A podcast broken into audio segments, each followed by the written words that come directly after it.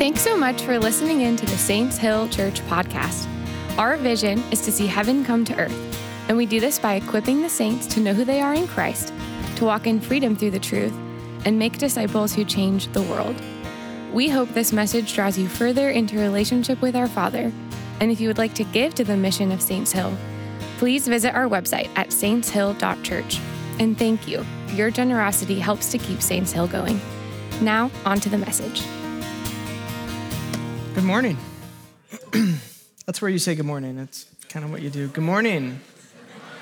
Hey, go ahead and turn your Bibles to Luke 22. Luke 22 is where we're going to be uh, this morning.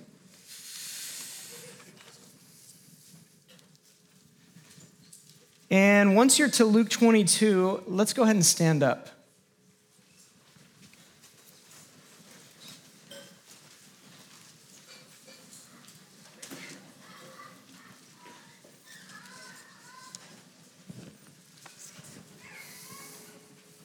All right, Luke 22, verse 7. Then came the day of unleavened bread on which the Passover lamb had to be sacrificed. Jesus sent Peter and John, saying, Go and make preparations for us to eat the Passover. Where do you want us to prepare for it? They asked. He replied, As you enter the city, a man carrying a jar of water will meet you. Follow him to the house that he enters. And say to the owner of the house, the teacher asks, Where is the guest room? Where I may eat the Passover with my disciples. He will show you a large room upstairs, all furnished. Make preparations there. They left and found things just as Jesus had told them. So they prepared the Passover. When the hour came, Jesus and his apostles reclined at the table. And he said to them, I have eagerly desired to eat this Passover with you before I suffer. For I tell you, I will not eat it again until it finds fulfillment in the kingdom of God. After taking the cup, he gave thanks and said, This, take this, and divide it amongst you. For I tell you, I will not drink again from the fruit of the vine until the kingdom of God comes. And he took bread and he gave thanks, saying, This is my body given for you. Do this in remembrance of me. In the same way, after this supper, he took the cup, saying, This cup is the new covenant in my blood, which is poured out for you. But the hand of him who is going to betray me is with mine on the table. The Son of Man will go as it has been decreed, but woe to that man who betrays him. They began to question among themselves which of them it might be who would do this. This is the word of the Lord. Go ahead and grab a seat. Uh, like Bria said, we are beginning a uh, three week series on the body and blood of Christ and how the importance of this meal is going to change our church. We're in a season of change. I don't know if you can feel it. I had like three different people come up to me during worship and be like, Can you feel it? This is a different Sunday. Something different is going on here. This is something, something something's changing. And I have a very simple message to start this series this morning. Here's, here's the point of my message the blood changes everything. The blood changes everything. I want to start here with a simple question why blood? Why blood? You know, isn't it just like religion to be so bloody and so weird and just so intense? Well, you wouldn't be alone in thinking this. In fact, Jesus decides at one point in his ministry to tell a group of Jews to eat him and drink his blood. And here's the conversation that happens. Then the Jews began to argue sharply among themselves How can this man give us his flesh to eat? Jesus said to them, Very truly, I tell you, unless you eat the flesh of the Son of Man and drink his blood, you have no life in you. Whoever eats my flesh and drinks my blood has eternal life and I will raise them up at the last day. For my flesh is real food, and my blood is real drink. The next section, it sounds kind of cool when, I, when you read it slowly, but the next section is titled Many Disciples Desert Jesus. and, and, and, you know, the, the, rever- the, the revulsion to this makes sense because they have a law that forbids the eating of any blood, let alone the cannibalism of a Jewish man. It's offensive. It, was offensive then, and it still is offensive today. You know, I remember as I was a pastor in Portland for a number of years, and I remember uh, just the pressure of the city bearing down upon my shoulders, the pressure of the city's culture bearing down upon my mind, just saying, assimilate, stop being so weird, stop believing in the supernatural, just be normal. And I remember this pressure, and I so I, I began to, as a pastor, think how do I assimilate to this culture? How do I like make the gospel palatable to this culture? And I try I did it in so many different ways. Well, we could talk different, we could we could speak about the scriptures different. You know, we could read their books, we could quote their poets, we could we could contextualize a little bit better. And I could do it in all these different areas, but one area, communion. Because at the end of the day, as Christians, we still say we eat a man's flesh and we drink his blood and we celebrate it. There's no assimilating that, there's no contextualizing that. But I would argue that this meal, communion, the blood of Jesus, is at the heart of the entire Christian faith. It is the heart of the gospel because it touches the deepest part of what it means to be human. See, every human, every one of us sitting in this room this morning, every one of us has this sneaking suspicion in the back of our minds that the, the way that we feel about the wrong that we've done is more than a feeling. The way that we feel about the wrong that we've done might just be more than a feeling. That's actually what guilt is. Guilt is the feeling that what you feel about what you've done wrong is more than a feeling. That what you've done wrong simply isn't just like, oh, I just need to like, you know, uh, the, the new, newest wellness trend is gonna help me out. Or, or if I just eat better, or if I, if I hang out with my friends, I can kind of get rid of this, this feeling I have about the, the, the wrong that I've done. Guilt is, well, maybe it's more than a feeling. maybe this isn't just a personal thing, maybe this is a cosmic thing. Maybe I haven't just, you know, done something, I told a little lie there, or, you know, I, I fooled around here with this person while I'm married to this person, but they did it to me. And so, you know what? It, no, no, no, no. It's the feeling that I've actually done something cosmic. I've participated in the vandalism of God's shalom. You know what it is, that feeling? That feeling is the damned spot that Lady Macbeth saw on her hands. Do you know the play?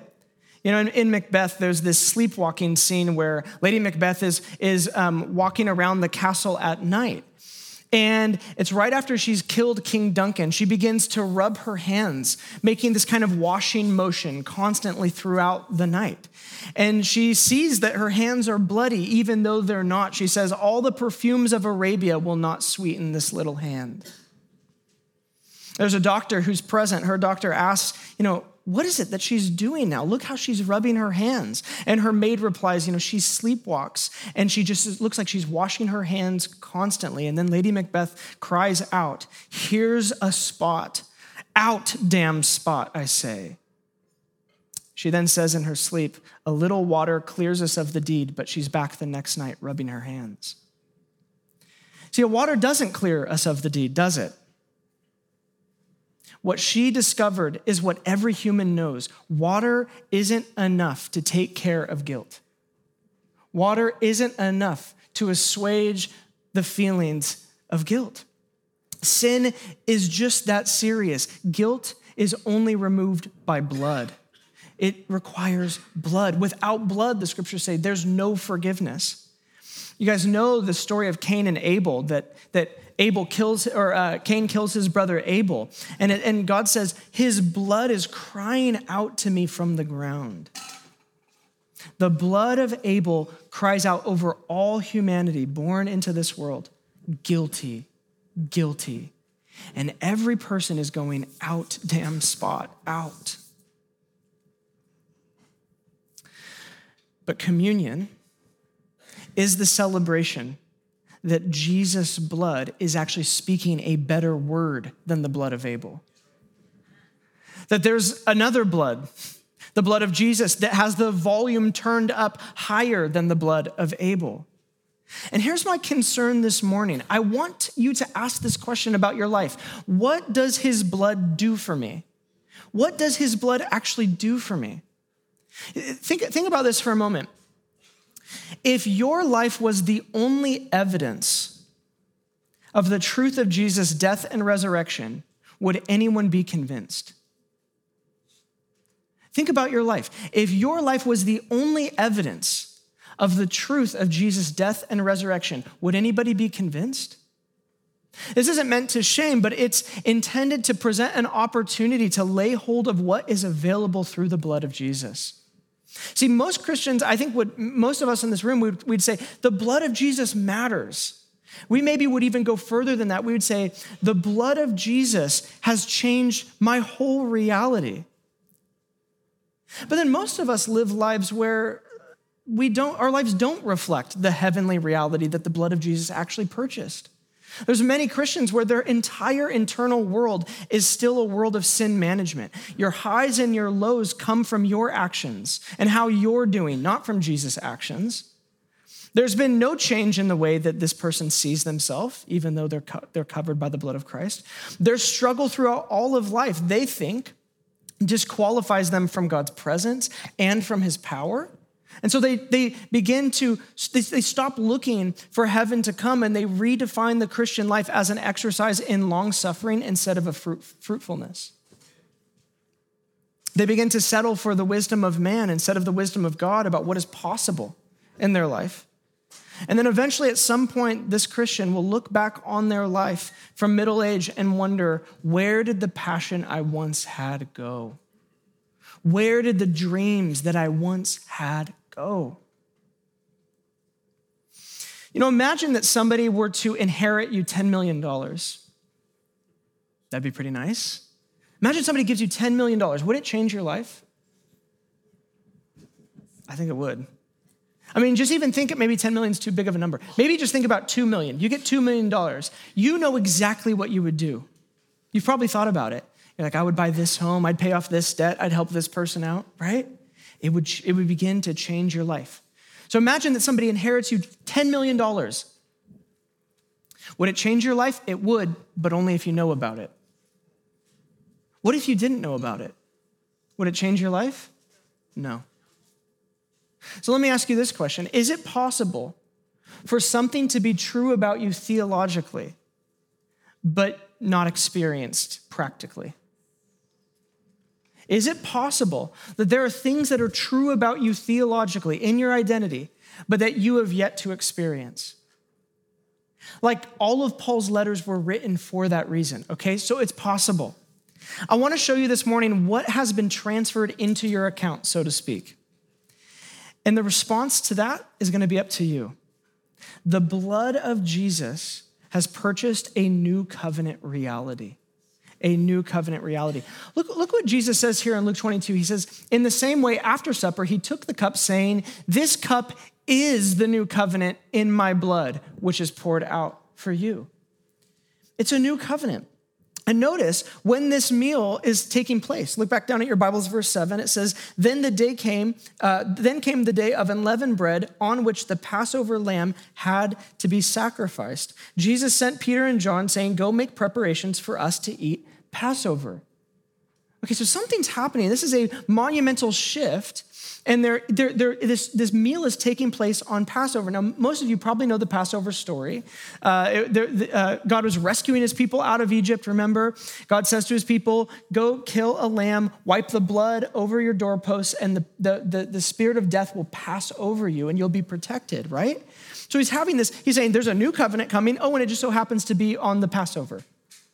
He's reinterpreting the meal. He's reinterpreting Passover, beginning a new covenant in which the sacrifice is not a lamb or a ram, but his own blood is to be wiped over you. And when that happens, with this blood, with this cup, God is beginning to relate to humans in an entirely new way. There's a new covenant reality for you to live in. It's his blood. His blood is so powerful. And when you enter this new covenant, there's three changes that are going to take place. I want to walk through each of these. The first change is this you will get a banner over your entire life that says washed, and you will have no guilt. Is that your reality? Turning your Bibles to Hebrews chapter 9, uh, to the right in your Bibles, Hebrews 9. We're going to spend just a little bit of time here. I want to do a little bit of a study in Hebrews 9. Now, the author of Hebrews is continually pointing to the old sacrificial system of Israel. And he's saying it was flawed for one primary reason. The reason why the sacrificial system of killing a lamb was flawed was that it didn't fully cleanse the conscience.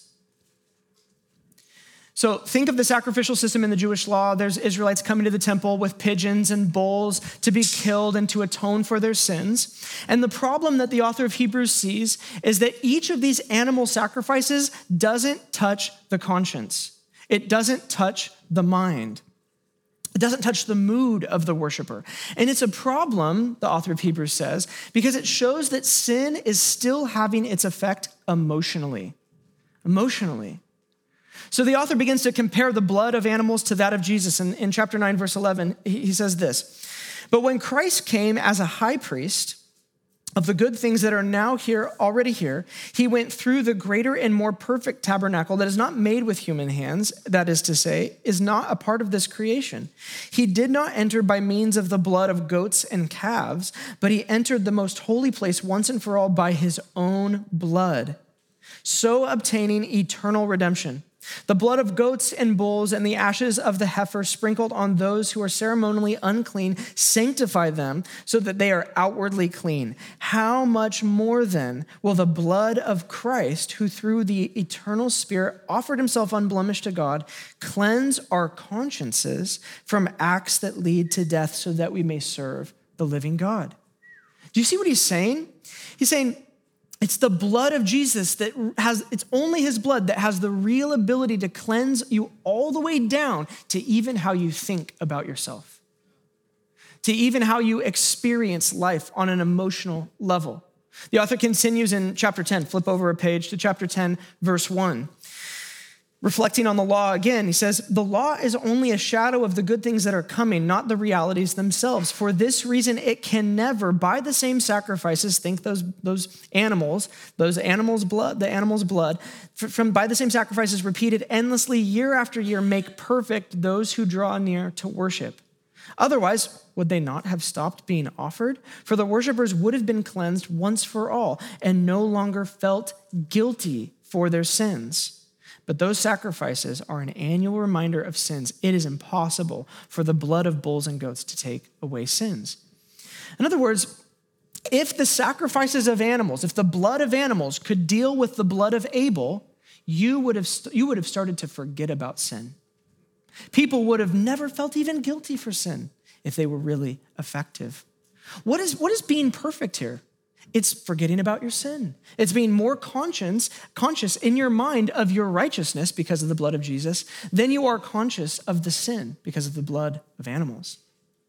If they could really change your mood, they would have stopped being offered. But instead, what all attempts, and I know we don't have a sacrificial system in our, in our world today, but what any attempt to get out from under the guilt that we feel apart from Christ what any attempt does is it, it doesn't deal with the blood of Abel still crying out. It doesn't deal with the guilt. It doesn't actually take it away. Verse 12, look down.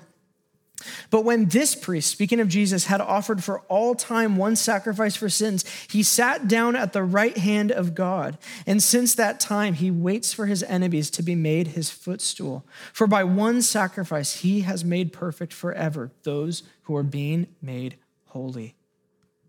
There was a sacrifice, it was Jesus. And he was such a complete sacrifice that you don't even need to worry about your sin anymore because he's made you perfect. Perfect? Me? Yeah, perfect. He has accomplished the goal. That's why he sat down so much, you know, we wouldn't call it guilt, our drive at work or our desire to produce something beautiful or our need for a, for a nice house or a nice car or a beautiful life or the spouse or whatever. We wouldn't call that guilt working its way out. But if you ask the question, why enough, most of us do the things that we do in life because of guilt.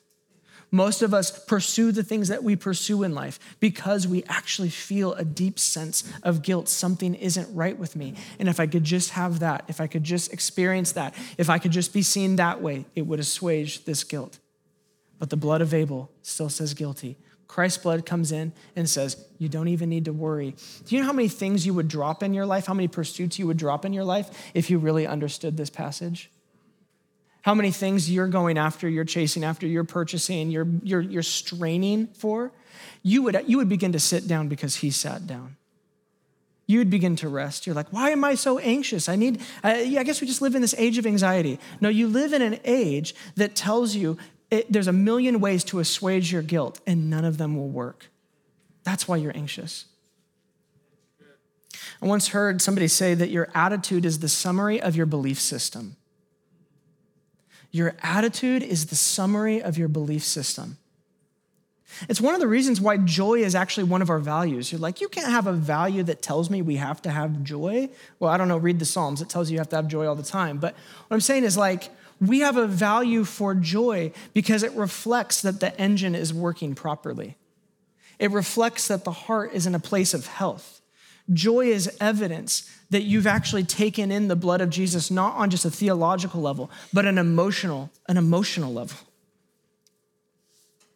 I had a, I used to know this old Christian man that would come visit the young adult ministry that I had, and he would say, What sort of skies do you live under? Do you live under friendly skies? What sort of skies do you live under? Let me just say this. If your ability to be forgiven, if this is your internal world, your ability to be forgiven is based on your ability to feel remorse, you will never live in triumph. You are not forgiven on your ability to feel remorse. you will there's many christians that they, they live their life they, they think i will only be free to the degree that i feel badly about my sin when the blood of jesus has made you perfect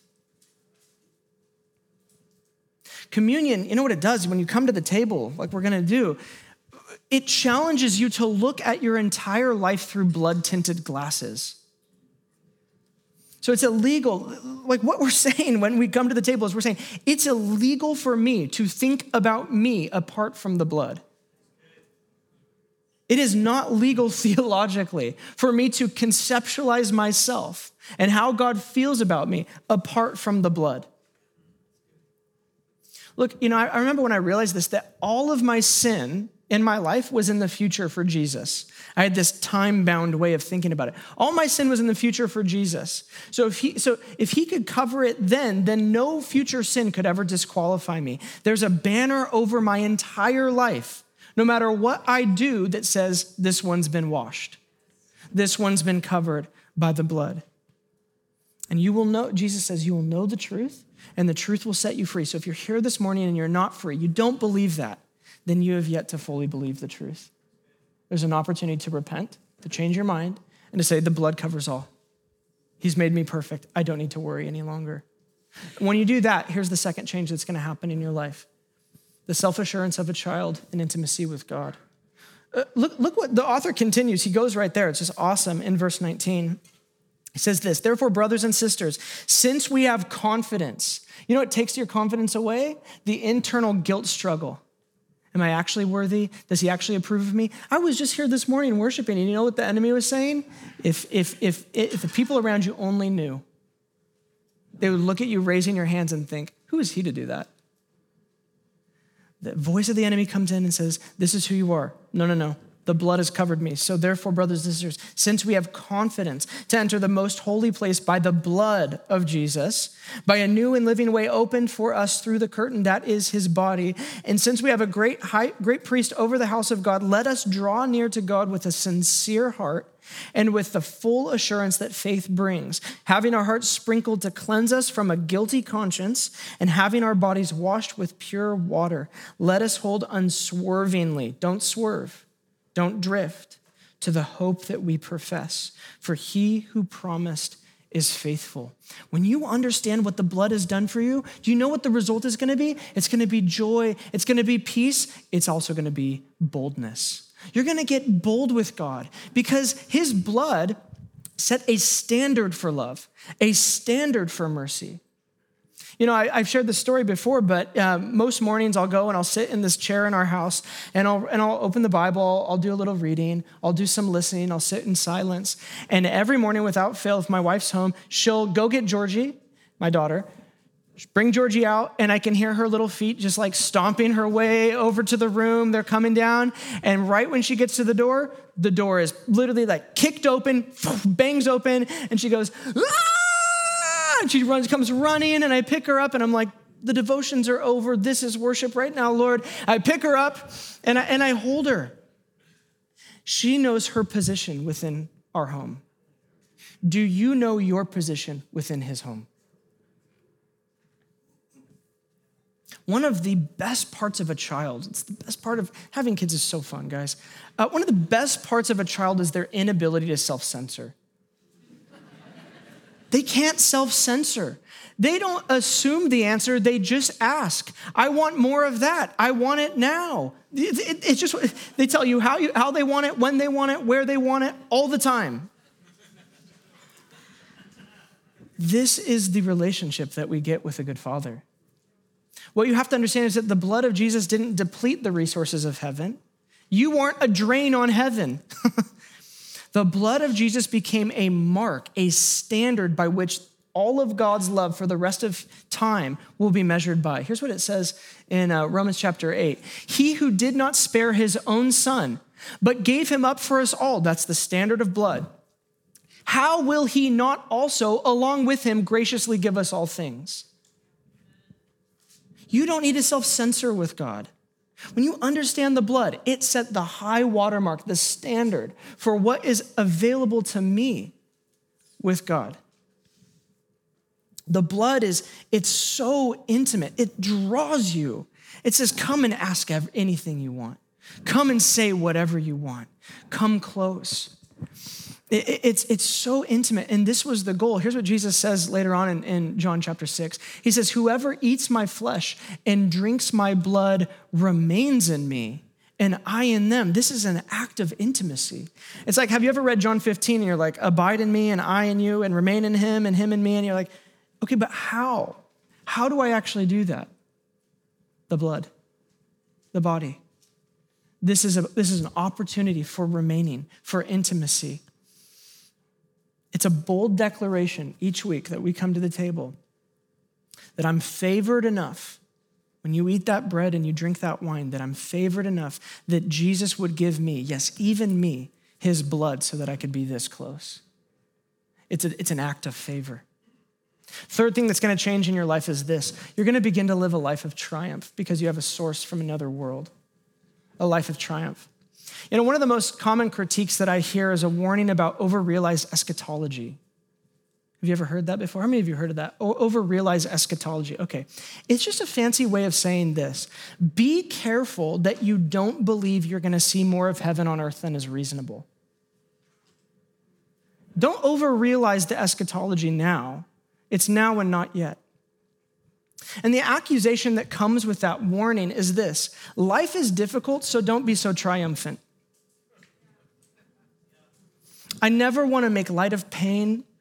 Um, life has pain in it. Uh, I've been through some pain this past year, like many of you have been through, I'm sure. But I am convicted that the blood means something. At the cross, Jesus inaugurated the kingdom. And Jesus doesn't play like, too slow, Joe, with us. He's not like, hey, the kingdom's at hand. Whoa, too slow. When Jesus said that the kingdom was at hand, he meant it. And what he meant was you should reach for it. See, earthly wisdom will always scorn those who believe too much, never too little. And there, I, I do want to say this our church, what we pursue on this particular issue, a life of triumph, the now part of the now and the not yet there will be scorn for this. I feel it almost daily in the comments that are made, pe- the emails that I get, what people say about this church. There will be scorn for this because the wisdom of man will always accuse those who believe too much, never too little. but we are the people who our focus is on what no eye has seen or ear perceived and what no heart has imagined. And so the scorn has to be set aside for the pursuit of extravagance. Because that is the standard that's been set by his blood. It's extravagant. He who did not spare his own son, how will he not give us all things? Many of you have heard that phrase, now and not yet, meaning that when the cross inaugurated heaven on earth, uh, it, it's now, right? But how many of you understand that the kingdom isn't here fully? So the kingdom of God is now, but it's also not yet. And I actually think that can be a really helpful phrase. I really do. I think that um, it can be a helpful phrase for us to understand hey, there will be disappointment and pain in this life. The kingdom is not yet, and we do have a hope that's in heaven someday. But every person has a choice which part they emphasize. I, have heard many that, and this has kind of been the, the, the mood of our church the kingdom of, of heaven is now, and it's not yet. And I've heard, I've been a part of other communities where the, the kingdom of heaven is now, but it's not yet. Don't get your hopes up or anything. Look, as a church, we have made a positional decision that we will not allow the lack of life to become more of our focus than where God's world is breaking into ours. It may be now and not yet, but the focus is on the now. Why? Why have we made that decision? Because when Jesus taught his disciples to pray, he set a life focus, and the focus was heaven. He said, When you pray, pray on earth as it is in heaven. He gave us a focus. He gave us a direction to think. He gave us a direction to pray. We don't take earth and what we experience and the pain that we go through and make theological conclusions about that. We take what does the truth say? What has the Spirit revealed? What does your blood mean? And we apply that here. That's our focus. That's what we look for. You know, many Christians, they don't pray for heaven because they don't believe the blood has made it possible. And so they answer the prayer for, for God by never asking for beyond what's reasonable. We don't even ask for what, beyond what's reasonable because we make the assumption that just couldn't happen. That just couldn't happen. There have been a couple times um, where I've heard, and I'm sure even some of you are in the room, um, on a few different occasions recently, you know, it feels like every Sunday at Saints Hill is Easter. And um, some of you are like, it feels like every Sunday's Easter. And then there's some that are like, it kind of feels like every Sunday's Easter.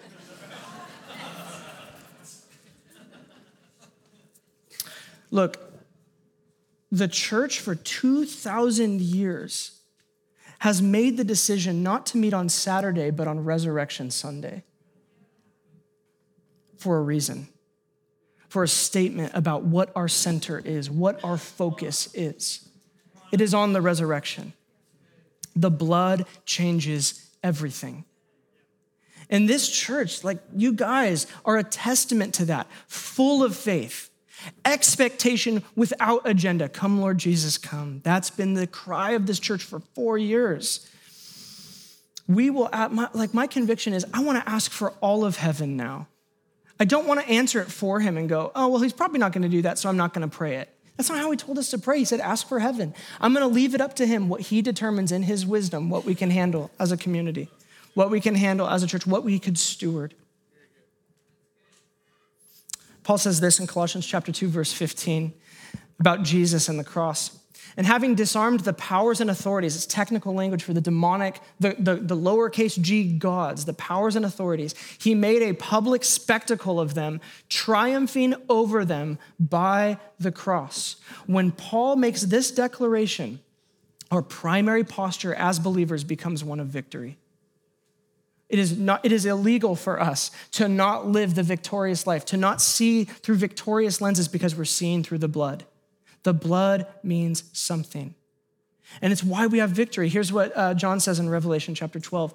Then I heard a loud voice in heaven say, Now have come the salvation and the power and the kingdom of our God and the authority of his Messiah. For the accuser of our brothers and sisters, who accuses them before our God day and night, has been hurled down. They triumphed, disciples, you, they triumphed over him by the blood of the Lamb and by the word of their testimony. Why are you so triumphant in your theology? We're so triumphant because we believe the blood means something. We believe the blood has actually changed something. Like, if you look at your life this morning, I think that this is kind of a wake up morning for many of us. If you look at your life and you see lack, you're like, I'm not experiencing what you're talking about. Some of you are. You're like, that's amazing. I agree. Amen. I've received that. I walk in that reality daily. But if you look at your life and you see lack, welcome to being human. Welcome to being human. But you now have a strategic decision to make. Will I apply the blood of Jesus even to that situation right there? Will I apply it to this difficulty right here? Will I apply it even to my hopelessness that I feel because of the years of, of unanswered prayer? This is not a charismatic issue, this is a blood issue. We're a triumphant people because of the blood. So communion becomes an opportunity. What we're going to do, it becomes an opportunity to place all of yourself under, under the blood your family, your loved ones, your emotions, the entire world that you represent, you're bringing to the table. And you're saying, would the blood mean triumph here? Would it mean victory here? You're bringing your whole self. Peter Kreeft, in his uh, Catechism of the Catholic Faith, here's what he says He says, Nothing in our lives should remain outside the Eucharist. Nothing in your life should remain outside the Eucharist. And to be sure that we're getting, you know, a spectrum of thought, I love this quote from Beni Johnson. Here's what she says Each occasion of partaking is an opportunity to say, proclaim and confess again I lay hold of all the benefits of Jesus Christ, full redemption for my life, forgiveness, wholeness, strength, health, sufficiency. When I take communion, I am not only aligning myself back up with my true identity as a child of God, I am also reminding the devil that he lost. The devil must watch as I celebrate the resurrection power of Jesus. By this point in my sermon prep this week, I was on the floor just laughing. So it's good news. It's good news. Let's stand together. Thanks for listening. If we can do anything to help you, or if you want to stay in the loop with what is going on in and around the church, you can follow us on Instagram, download the Saints Hill app in the App Store, or visit our website.